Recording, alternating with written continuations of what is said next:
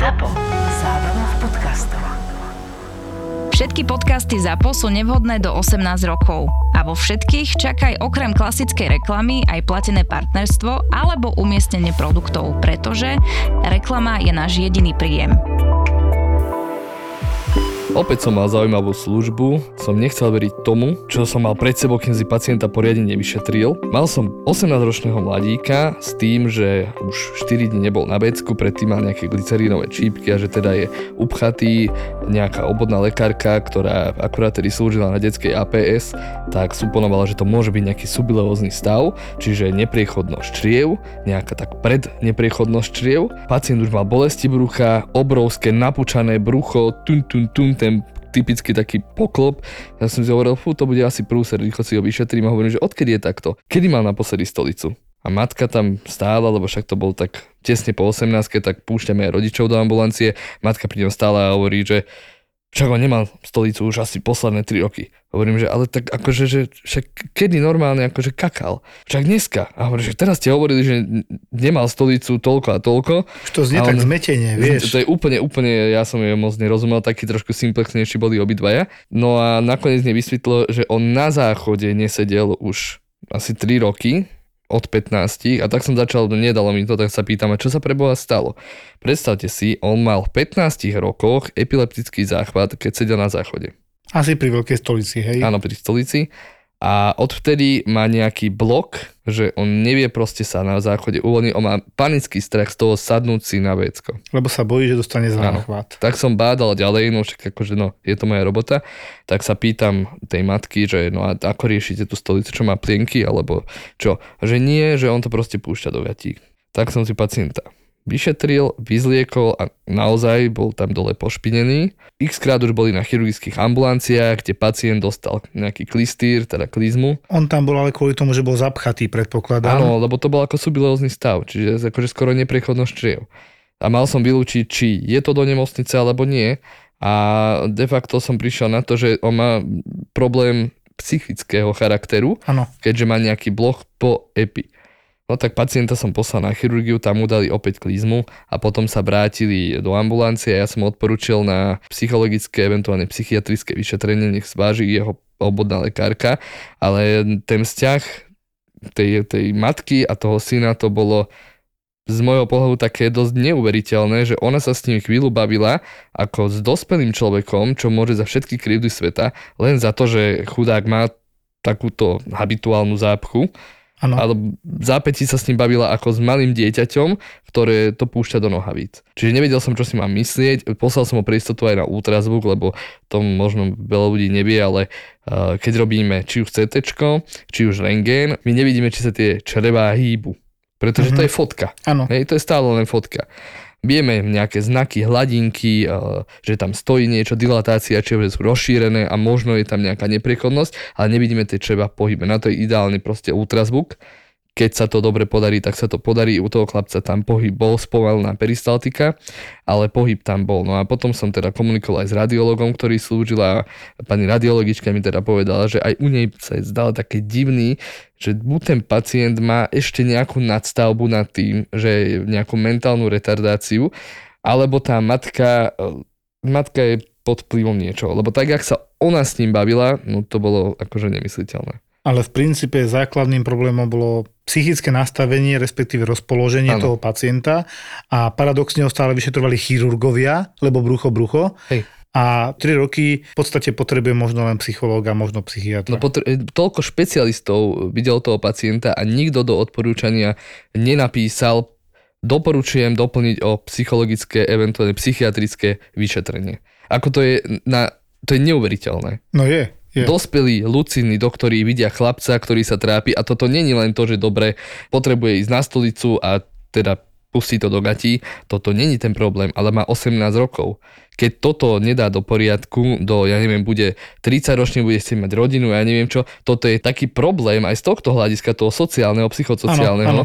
Pritom si myslím, že taký dobrý psychológ, možno psychoterapia a tak, to vie vyriešiť. Vieš si myslím. Takisto ako treba tekutiny príjmať počas celého roka, takisto si treba aj ovocie užívať počas celého roka. Najviac sa nám žiada, keď sú teplé dni. Veľmi obľúbený býva melón. Alebo niečo zo záhradky. Poteší aj exotika ako napríklad citrusy alebo mango. No proste ovocie alebo niečo s príchuťou ovocia, to ťa nikdy neomrzí, to poteší vždy. Ale hlavne ťa to osvieži. Keď sa povie osvieženie, vidím Radler. A keď vidím Radler, predstavím si Radler Zlatý bažant. Okrem klasických si dajte aj Zlatý bažant Radler 00 bez pridaného cukru, teraz s novými príchuťami mango a melón. Bez alkoholu, bez konzervantov, bez umelých farbív, bez gluténu a najmä bez pridaného cukru. Spojenie piva a ovocnej šťavy, to je ideálny spoločník do horúcich letných dní. Nový Zlatý bažant Radler 00 mango a Zlatý bažant Radler 00 melón bez pridaného cukru. To je chuť leta a skvelých zážitkov.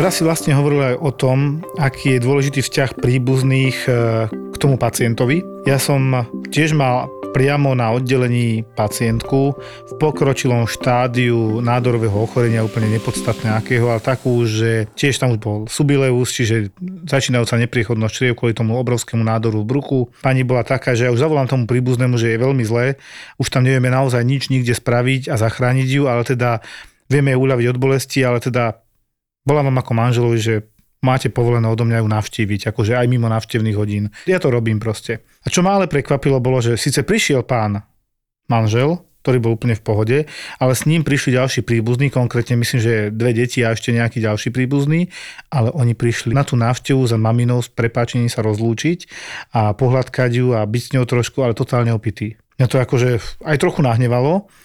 Aj som im skrátil potom ten pobyt, lebo to bolo dosť evidentné, veď skoro nevedela chodiť tá jedna z nich. Potom som sa neskôr dozvedel, že v sobotu až boli volaní policajti, čo boli tak opití, že nechceli odísť a tvárili sa, že... Nie, policajti boli triezvi, ale policajti boli volaní, aby nám pomohli ich po návštevných hodinách s prepáčením už vyhodiť, lebo tí podgurážení príbuzní, manžel nebol nikdy taký, ale tí podgurážení príbuzní sa správali už drzo, vykrikovali a nezaujímalo ich, že sú tam ďalší pacienti, ktorí potrebujú tiež svoj nejaký komfort a schovali sa viac menej neprístojne a až tak verbálne agresívne. Nakoniec ich teda polícia vypoklonkovala a môj dobrý úmysel bol zneužiť na niečo takéto a už teraz chodí len ten manžel. Pani sa s prepáčením trápi, už má v sebe aj morfín, a aby vôbec netrpela.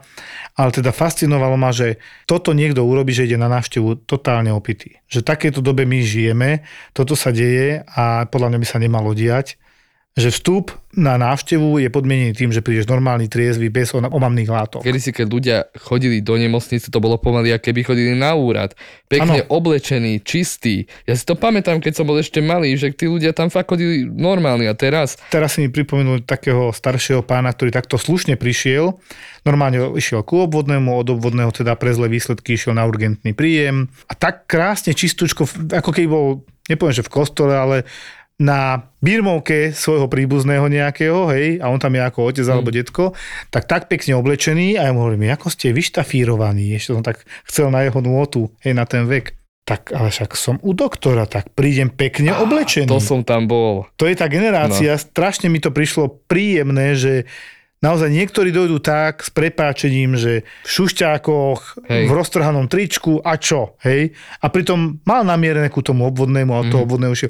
Však aj tam prídem slušne oblečený, že tá slušnosť sa vytráca. Aj slušnosť toho prejavu toho človeka. Ano. Nie iba to, jak je oblečený, lebo dobre, je to jedno asi, ak je kto oblečený, ale aj tá slušnosť. Dobrý deň, pozdraviť. Nejak normálne sa porozprávať s tým lekárom.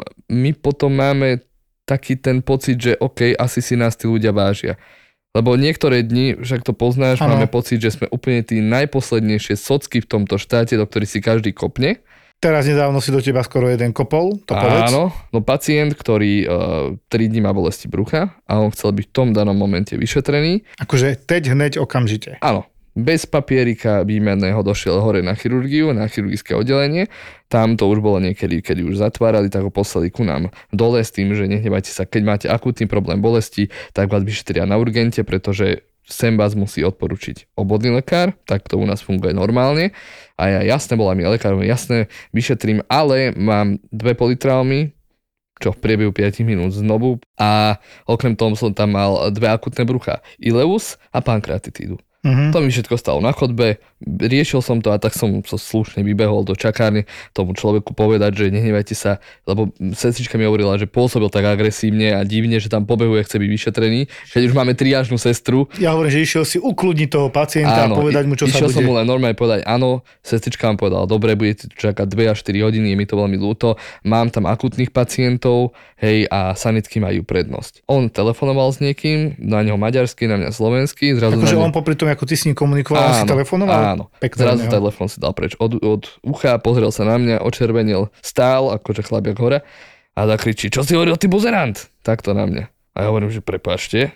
Ešte vedľa mňa bola známa susedka, ktorá tiež prišla za mnou, že proste krváca z konečníku, ale nevedel som o tom, že ide za mnou náhodne, sme sa tam stretli, tak ona úplne vystrašená, lebo aj na ňu vyletel.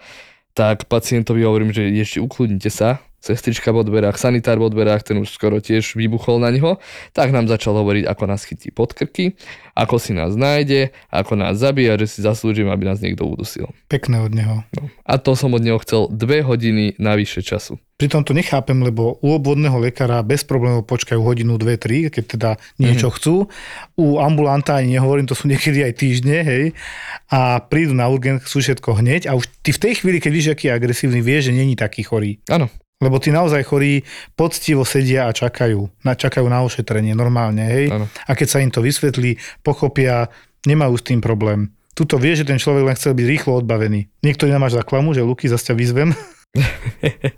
Posledná služba bola úplne neuveriteľná. Neuveriteľné, že čo sa môže stať a toto... Začnem trošku úplne inak.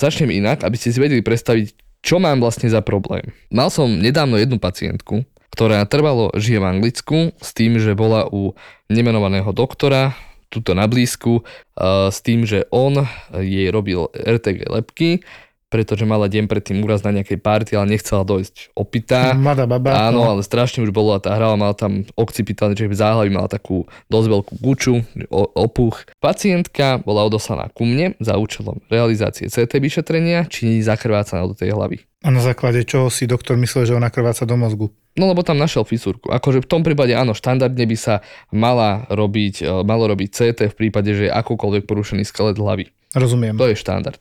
A ona teda došla a ja hovorím, a nemáte náhodou ten rentgen, že ja by som teda pozrel, však tu máme traumatológov, vás sem neposlal traumatológ, vás sem poslal chirurg, tak to skonzultujeme s traumatológmi, lebo predsa len bola z zahraničia, ona tu nemala poistenie, bola samoplatca. Čiže by si to platila, hradila celé. Aj si to platila. A ona, že nemá, lebo doktor jej nič také nedal, tak hovorím, no minút, tak urobíme CTčko, do toho momentu sa priznám, že robím rok a neviem, koľko stojí CTčko, tak som jej povedal, že to bude pár stoviek eur, videl som sa. CT vyšetrenie, natočenie CTčka stojí pár stoviek eur. Keď sa sústredíme na mozog. Keď chceme vidieť rekonštrukciu skeletu, to stojí ešte plus 100 eur, pár 100 eur. A keď chceme k tomu aj popis radiológa, to je plus pár 100 eur. Tak ja som jej hovoril, neviem, koľko to bude, je to drahé. A ona, že no dobre, tak mám malé dieťa, čo mám robiť? Dám si to urobiť, už mi je aj nabracanie. Hovorím, no dobre, ale ja si myslím, že skôr z psychickej stránky vám teraz nazbracem, lebo ste kľud. Išla na CT, vrátila sa, nič tam nemala, ani tú fisúru tam nemala. Či by sme sa možno tomu vyhli, keby to vidí nejaký náš radiológ alebo náš ortopéd.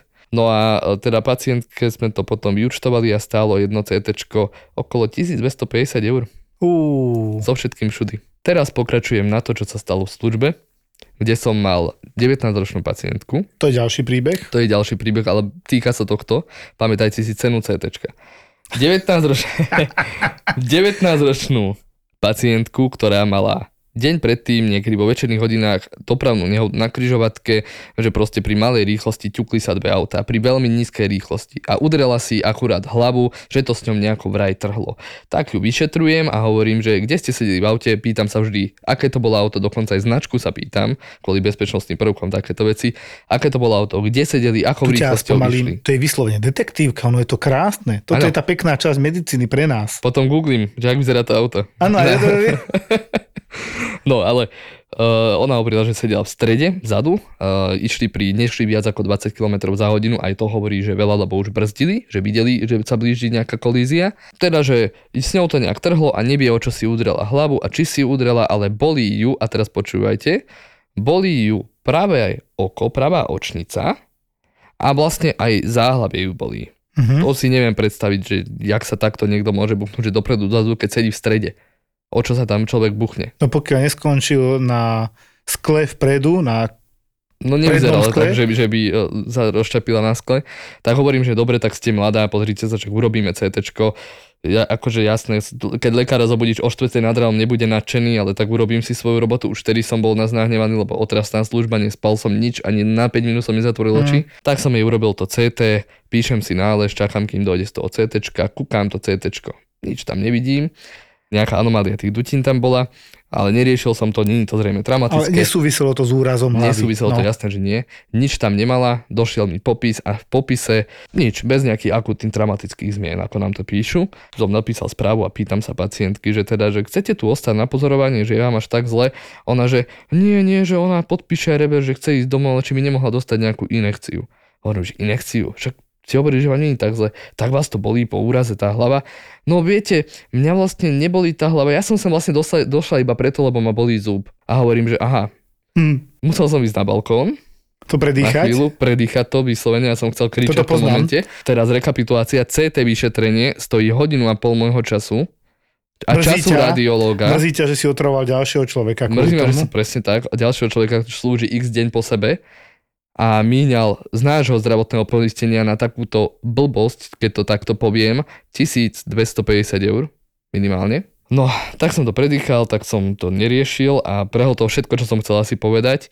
No a na tom CTčku som si neskôr všimol, že tie dutiny tam boli popisované ako opuch koreňa nejakého zuba, čo vytlačil hore dutiny. Takže... Ty si sa zahral vlastne nechtiac na zubára. Áno. Kde sa neurobila síce panoramatická snímka, ale CT... lebky a mozgu teda, a diagnózu si vlastne dostal, ale nie takú, čo si očakával, lebo ťa anamnesticky oklamal pacient. Presne tak. Tuto ako vyzývam všetkých, že nič zlom, ale keď toto budú robiť, toto by v budúcnosti malo byť nejakým spôsobom trestané, lebo nech sa nikto nehnieva, ale takto zavádzať a nepovedať pravdu. A my sa vás snažíme veriť, my vám chceme pomôcť. Ale ako my sme tí zlí lekári, ktorí chcú ubližovať ľuďom, tak to niektorí prezentujú. A na druhej strane, čo nám robí toto pacient? My nemáme žiadnu možnosť obrany v tomto smere, že nás klamal. Ale keď sa hľadá hneď lekárske pochybenie, ja mám teraz dosť veľa sťažností, podľa mňa polovica sú blbosti, že tam nikto nič nepochybil, len mne je strašne ľúto, že už aj právnici trošku podporujú pacientov a príbuzných, aby sa na všetko hneď sťažovali, lebo poďme z nich vytiahnuť peniaze. Čiže prebrali sme americký štýl, akurát sme neprebrali americký štýl v zmysle, že ten lekár je niekde inde v pozícii vo svete, v Amerike, než u nás. Hej, ja mám niekedy pocit, že už sme handri, ale strašne ma mrzí, že automaticky, keď pacient zomrie, hľada sa tam chyba lekára. Áno. Ja teraz tiež riešim niektoré veci a sťažnosti a dovolím si tvrdiť, že som si 100% istý, že nikto nikde nepochybil.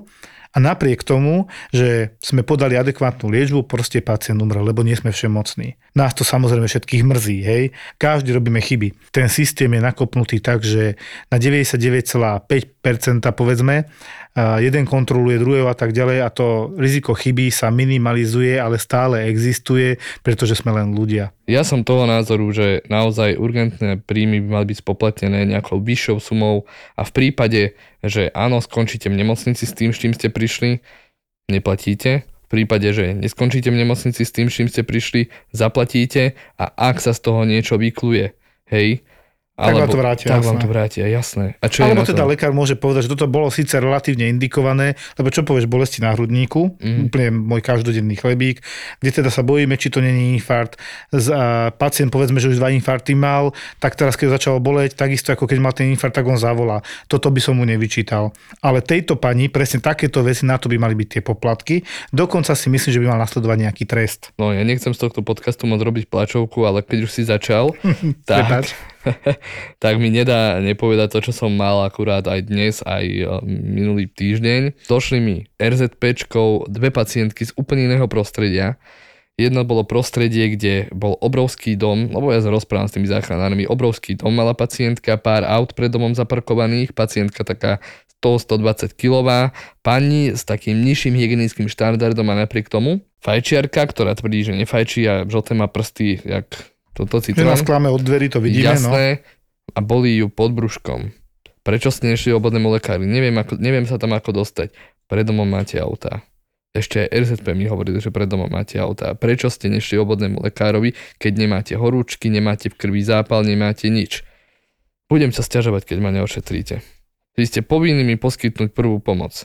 Toto mi povie 70-ročná takáto pani úplne. Vidí, že proste provokuje toho lekára s týmto. Jasné, že to bola obyčajná cystitída. Okrem tej cystitídy som našiel fistulu na bruchu. Normálne fistulu z kože až do peritonea. Naschvál som dal urobiť ultrazvuk, aby som si to potvrdil, že to nejde hlbšie, nedaj Bože. Fistula. Komunikácia, áno, medzi dvomi dutinami, alebo teda vývod. Ktorá tam je ale dlho, nie je prvý deň. V 89. je operovali laparoskopický žlčník a z každej jednej jazvy má takúto fistulu, ktorá už je červená, macerovaná, taká toto. Rozumiem, no. No proste niečo neskutočné, tak hovorím, že toto je naozaj, tam spadrí tá diagnóza, nízky hygienický štandard, keď si nechá takto niekto zájsť, hej. No a teraz mi došla pacientka s tým zascistitída, páli, reže, pichá pri močení, horúci moč má, tmavý moč má, prečo ste nešli obvodnému lekárovi, lebo tam nie je, prečo ste nešli k tomu, čo ho zastupuje, ale on je až od 11. tak si zavolal sanitku a došla ku mne nad ránom, takže tie 2 hodiny stáli 120 eur, čo je asi výjazd sanitky alebo tak nejak, plus nehovoriac o tom, že bol vie, kto tú sanitku potreboval. Bola u nás teraz v mojej službe z Markízy točiť na moderátorka, normálne so súhlasom riaditeľstva a tak ďalej. Sme natáčali vo vašej koži. Zaujímavá relácia, kde proste sa prezlečie moderátorka, v podstate sa hrá na jednu z osôb, ktoré tam pracujú. V tomto prípade sme zvolili to, čo bolo najtaké normálnejšie, pomocná sila v zdravotníctve, čo môže reálne robiť každý. Nech sa páči, radi vás uvidíme aj na urgente nám pomáhať. De facto niečo ako sanitár. Tak, mali sme dokonca kedysi farára, ktorý počas covidu pomáhal ako pomocná sila v zdravotníctve, ako sanitár, niečo takéto. A to je osoba, ktorá sa stará okolo pacienta tak, že ho odprevadí na vozíku, zoberie krvi, zaniesie do laboratória a podobné záležitosti. A okolo pacienta, keď potrebuje podať vodu, alebo teda na vecko, keď je slabý, tak na vozíku. Takéto veci, jednoduché. Nič katastrofálne, čo by nezvládol bežný normálny človek. Tak takúto osobu tam ona hrala. No a na konci sa ma pýtala, že či viem do kamery povedať, aké sú štatistiky. Ja som jej povedal peknú vec, že podľa mňa 30% pacientov, čo príde sanitkami a zvonka, je plne indikovaných. S tým nemáme problém. Keď začal COVID, keď sa všetci báli, hádaj, koľko som mal pacientov na internej ambulancii urgentného príjmu za 8 hodín. Teraz dáme 8. Za 8 hodín 30. Zabudni. Prišli 3 a všetci išli do nemocnice. Všetci indikovaní. Čiže do nemocnice prišiel na vyšetrenie so zvážením hospitalizácie iba pacient, ktorý naozaj bol chorý a bol prijatý. Lebo sa ľudia báli? Ľudia sa báli chodiť s kravinami. Uh-huh. My sme zrazu asi týždeň, 2, že tak toto má vyzerať. Kde sú všetci tie cystitídy, ľudia, ktorí zneužijú systém, lebo a oni si to povedia medzi sebou. Ja som zažil na chodbe pred kardiologickou ambulanciou, ako pacient jeden druhému hovorí: počúvaj, však vysaj sa tu na to, nečakaj tu. On šiel akože okolo, kamarát stretol kamaráta. Normálne si zavolaj sanitku, nech ťa vyšetria tam, čo tu čakáš na kardiologické vyšetrenie. Toto treba riešiť, toto takto nemôže byť. Preto vznikla triáž už v mnohých nemocniciach, že my sa povypytujeme pacienta, tá sestrička si ho vyšetri tlak, puls a tak ďalej, a ten pacient sa rozhodne, či naozaj toto chce vystáť s prepáčením. Nedávno tiež 18-ročná žena odoslaná od gynekológa, že teda možno je tehotná v 5. týždni, čo je teda sporné, ešte v tomto čase to jednoznačne vysvetliť alebo potvrdiť, ale ona raz zvracala a mala jednu rečiu stolicu, bola normálne zatriážovaná, tá sestrička mi teda prišla za mnou, má dobrý tlak, dobrý puls, pochoduje tam a chce teda interné vyšetrenie, lebo zvracala a mala jednu hnáčku. Ja hovorím, to je dôvod na interné vyšetrenie a podľa triáže, koľko môže čakať, mám tu kopec ľudí. 2 až 4 hodiny. No tak je to takto pekne oznám, ja nemám problému vyšetriť, nikto ju neutáča, lebo nám to naozaj zákon neumožňuje a my aj nie sme radi nevidieť pacienta, ale teda na to je tá triáž. No, triážna sestra je to oznámila, za 10 minút bola preč. A potom povie niekde, že sme ju otočili. My sme ju neotočili. Nehnevajte sa, to, čo je akutné, my podľa tej triáže radi vyšetríme. Bolo úplne iné, to sme mali pacientku, ktorá bola zo zahraničia, bolelo ju brucho, taká prekolapsová, namerala aj tlak 80/50, tak teda mi volá táto sestrička z triážnej miestnosti, že má tu takú, čo si myslí, že zatriážovalo ju tak, že do hodiny určite bude ošetrená, je to také akutnejšie. Ja som vtedy nemal veľa pacientov, tak dajú hneď, keď je taká nie dobrá, však si vralo, že má nízky tlak. Náhla brušná príhoda, bola tam appendicitída, bola vyšetrená, prijatá, odoperovaná, všetko. Funguje tá triáž. Na toto by mal byť urgent. Presne tak, toto. Čiže my nechceme tu plačkať, ale veď pre Boha je obrovský rozdiel mať infarkt a je obrovský rozdiel mať zápal močového mechúra, ktorý je síce nepríjemný, áno, idú tam antibiotika, ale toto je pre toho obvodného a zase obvodiak povie, prečo zase za ním prídu, že má 37,2 teplotu a má nádchu, to by mal človek vedieť zvládnuť aj doma. Pre Boha, veď ľudia sa vedia starať aj sami o seba. Niekedy, ako vidíme, nevedia a nie je problém sa dohodnúť s obvodným a takéto veci. Ja si myslím, že ľudia nie sú takí sprostí, oni sú naozaj len vypočítaví. Mnohí sú vypočítaví, sú aj simplexnejší ľudia. Aj to poviem tak sprosto. Aj medzi nami zdravotníkmi sa nájdú, teraz sme mali nedávno prípad, nebudem hovoriť čo a ako, ale jednoducho istý zdravotný personál, tá pacientka sa dostala k nám, riešilo sa to, že pacientka nemočí. Anúria, tak to nazvime. Nebudem hovoriť do čo, nechcem nikoho obviňovať. Oni sa tam nájdú podľa mňa, ale bola ošetrená istým zdravotným personálom s tým, že sa pokúsil tá osoba, zdravotník, zaviesť katéter žene s cieľom zistiť, či tam teda není nejaký problém, že len zavedieš katéter do močovej rúry.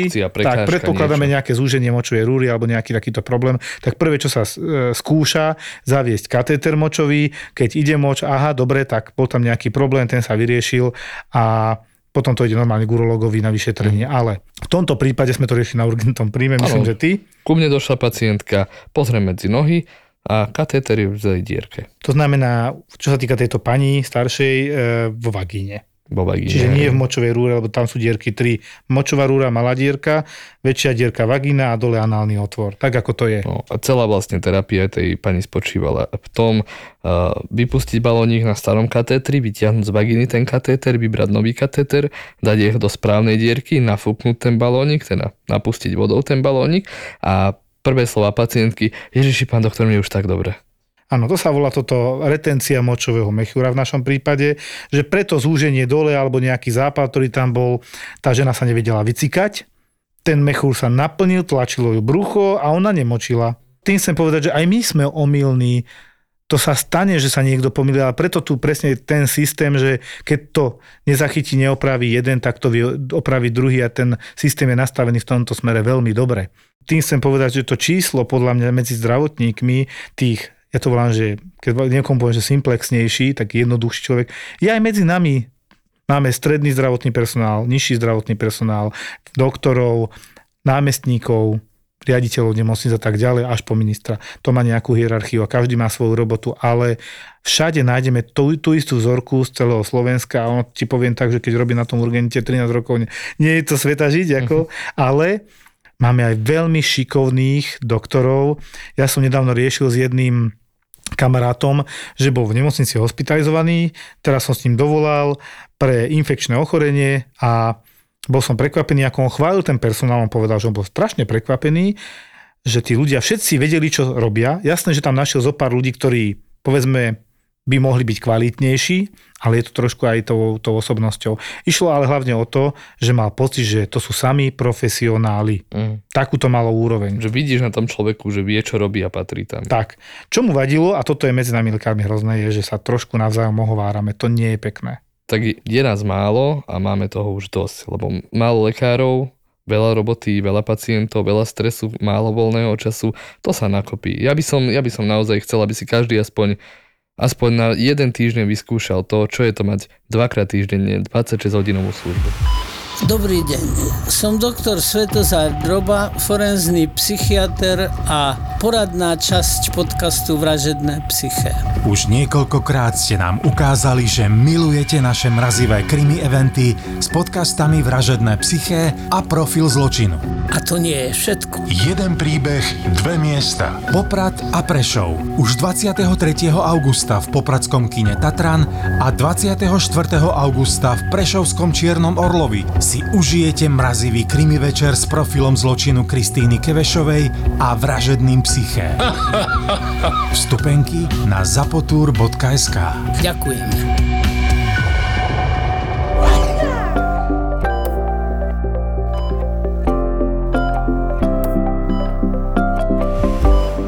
Teraz som mal, čo mi doktor z zachránky donesol pacientku, bol presvedčený, že toto je edém plus, čiže voda na plúcach pri zlyhaní srdca, staršia pani z domova dôchodcov. Už keď som ju počul, tak mi to nesedelo, lebo ono to tam naozaj bublalo v celých plúcach. Lenže on to bublalo aj pri nádychu, aj pri výdychu, čiže expirium, inspirium, ale aj keď si už bol ďaleko od nej, tak ona bublala, že zahlienená pacientka s poruchou vedomia, nízka saturácia, nejakých 70. Nemala vysoké zápalové parametre, ale mala aj veľmi nízke parametre zlyhania srdca, čiže nesedelo to na to. Vyšiel tam trošku vyšší D-dimer, tak vznikla obava, pacientka s poruchou vedomia nám nepovie. Či nie je embolia. No tak sa vyšetrila embolia. Embolia sa nepotvrdila, ale potvrdil sa zápal plúc. Tak ja som vyslovil podozrenie, že možno, že niečo aj vdýchla. Ono sa to stane, pacientka mala v sebe kopec liekov na tlmenie, staršia pani s Alzheimerom. A pravdepodobne v tom domove sa podarilo, že trošku tekutiny nejakej vbehlo do plúc, čo potvrdilo to CTčko. Zápalovky boli ešte nízke. Prečo si to myslím? Lebo to vzniklo údajne náhle, z ničoho nič. Pacientka ráno v pohode, po raňajkách už v pohode není a zle sa jej dýcha. To sa stane. Nikto za to nemôže, ona sa mohla zakúckať, nevedela dobre prehltnúť, zhoršila sa, v domove zavolali sanitku, my sme ju prijali, leží na oddelení, má liečbu, má kyslík, má antibiotika a uvidíme, jak sa to vyvinie. Ja dúfam, že to zvládne, hoci je to teda na oboch stranách, ten zápal. Už na tom CTčku bolo vidieť, že je úplne začínajúci. Mhm. Aj to CRP30, to ti povie, že tak to nie je také strašné. Biele krvinky mala ešte úplne normálne. Čiže to bolo super čerstvé a tá záhledenosť spočívala v tom, že ona sa to snaží vykašľať, nejde to von, že tým, že je v poruche vedomia, tak vlastne nemá skoro žiadny kašľací reflex a to je ten problém. A v tomto aj spočíva to frailty tých starých pacientov geriatrických, tá krehkosť, že toto sú tie problémy. Ležiaci, pod liekmi, nevie dobre prehltať, nevie dobre vykašľať. A tá rizikovosť, prečo je vysoká pravdepodobnosť pri resuscitácii, že ho nezresuscituješ, oproti tomu mladšiemu, ktorého skôr zresuscituješ, ako nezresuscituješ. Dnes sme mali takú úsmevnú vec na urgente, že sme mali 90-ročného starčeka z Detvy. Z Detvy sa ocitol v Galante na urgente, pretože mal rande. Mal frajerku a išiel na rande do Galanty. Rande prebehlo, ako nič fyzické tam nebolo. Počkaj, rande prebehlo. Úspešne či neúspešne, či toto ti nepovedal? On hovoril, že úspešne, ale došlo mu nejak potom zle. Čo to je úspešne? Zastavme sa pri tom, je to zaujímavé. Bez fyzického kontaktu. Čiže úspešne, že je tam perspektíva ďalšieho rande. Asi áno. Tak to chápem. Asi áno, a došlo mu nejako zle. No a teda došiel do vyšetrenia do Galanty. Možno sa ospýtala niečo, čo sa nemala. No a nakoniec mal hemoglobín nízky, čiže anemizoval ten pán. Čiže bol chudokrvný. A bol chudokrvný a mal tam aj 75 prochladcení, čiže mal aj nejaký zápal, pravdepodobne nejaký respiračný infekt, ale bol šťastný.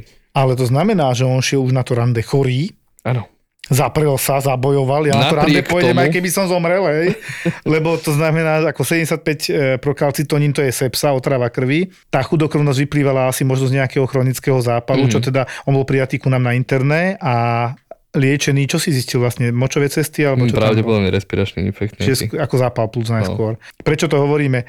Starší pacienti, tam je to v princípe niekedy až úplne jednoduché, že majú zápal, ktorý je buď zápal plúc, alebo močové cesty obličky. Presne tak. Prečo? Lebo mnohí sú uležaní, hej, sú rizikoví, to čo som hovoril. Takže vraví, že on zvládol veľmi chorý v podstate. Áno, pre lásku obetoval ešte aj ten posledný kúsok zdravia.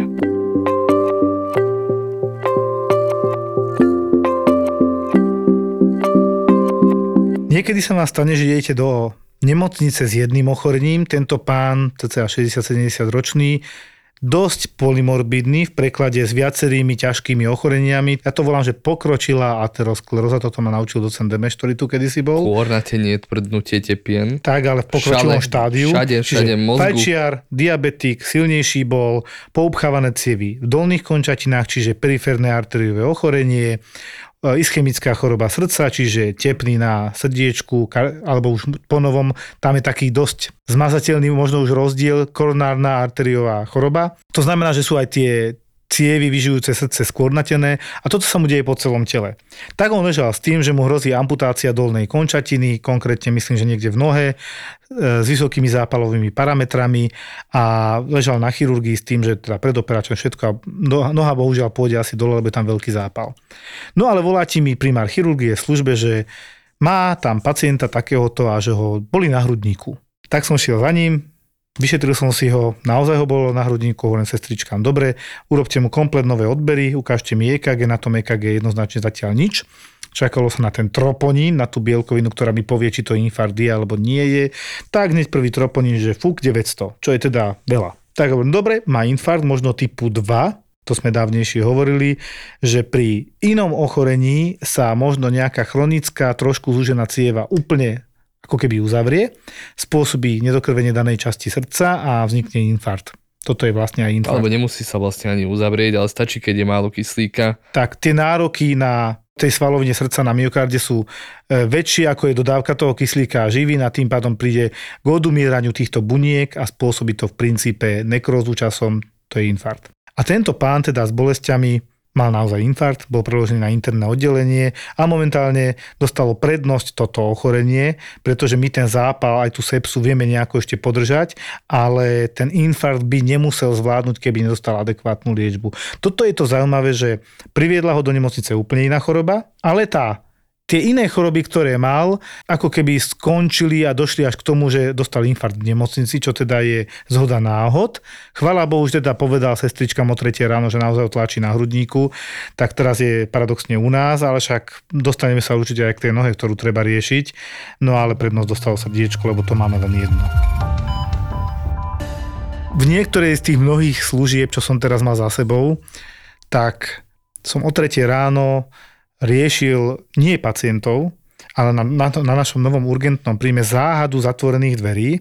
Nazval som to paranormálny jav, čo teda fúknem určite aj na náš Instagram doktorma Filipa Official, na to dáme. O čo išlo? Tam som si takto odfotil, 3:09, doteraz si to pamätám, to video. Jak z hororu, hej, proste som, ja už neviem, sa snažil sa dostať, že idem na izbu si trochu driemnúť alebo niečo, nedalo sa, čakal som na nejaké výsledky u pacienta, riešili sme a v rámci čakania ma zase sestričky tam zastavili, že pán primár Jožko, tieto dvere sú zamknuté a nedá sa tam dostať, bolo to na crash room, čiže na zákrokovňu po našom a hlavný vstup, dvere boli zamknuté, tak to pôsobilo. Tak som si to teda aj natočil celé, že ako sa to mohlo stať, keď nikto nemá kľúče. Ani ty? Ani ja. A sestričke hovorím, prečo si ich zamkla? Ja som ich nezamkla, ja som len zabuchla a už sa nedá otvoriť. Tak som to nazval, že záhada, paranormálny jav zatvorených dverí. Tak som skúšala aj ja, nešlo to. No dvere ostali zatvorené až do normálneho dňa. Keď došli chalani to rozoberať, dosť sa trápili. To sa ti normálne rozpadlo vnútri, to jadro, tej zámky. Ten jazyček, tá západka, alebo čo? No, tak, proste niekto zabuchol, to sa tam rozpadlo a ostalo to tak zabuchnuté, že sa to nedalo nejak otvoriť. Ani zvesiť sa nedali, lebo boli také, že rámcovali. Vymenili sme komplet zámok na nových dverách. Jožko, takto ti poviem do budúcna. Ty sa len modli, aby sa ti toto nestalo na záchode, lebo na záchode je len jeden východ, ale z krežlumu sú dva. Nemusel by som čakať do rána. No, spal by si po sediačke. Ale šťať by som tam mohol, to je ešte celkom dobre. Keď sa mi to stane na lekárskej izbe, to bude väčší problém. Tak to áno. Najlepšie sa spí s plným žalúdkom. To je jasné. Keď si láhneme najedení, tak ten žalúdok sa doslova do písmena rozleje do tej miery, že dokáže znovu otvoriť ten zvierač dolný a tým pádom doslova sa otvorí autodráha, prešťaví a nastane voľná cesta pre prúdenie šťav hore dolu. Čiže inými slovami, jedenie pred spaním nie je dobré pre náš reflux. My v ZAPO vám chceme dať to najlepšie. A preto máme pre vás podcast o tom, čo nerobíme dobre a hlavne o tom, čo robiť, aby sme sa mali lepšie a boli sme zdraví. Bol jeden pán, ktorý on mi len chcel poďakovať za to, že zmenou stravy sa mu ale že kompletne zmenil celý život. Búrači gastromýtov. Podcast s gastroenterológom Lacom Kuželom, Zuzanou Čižmárikovou a ich hostiami. Debaty o tom, čo je dobré, ako si pomôcť a kedy netreba váhať navštíviť lekára. Búrači gastromýtov. Podcast, ktorý nám nastavuje zrkadlo, ale nevypneme ho. Ja som to mala tiež strašne dlho zaužívané, že keď mi je ťažko alebo reflux, alebo čokoľvek, daj si metu, metový čaj, že to ti pomôže a je to presný opak. No, presne tak. Takže to je ten jeden mýtus, ktorý hneď sme ho rozbúrali. Búrači gastromýtov. Nový podcast v portfóliu ZAPO. ZAPO. Zábava v podcastoch.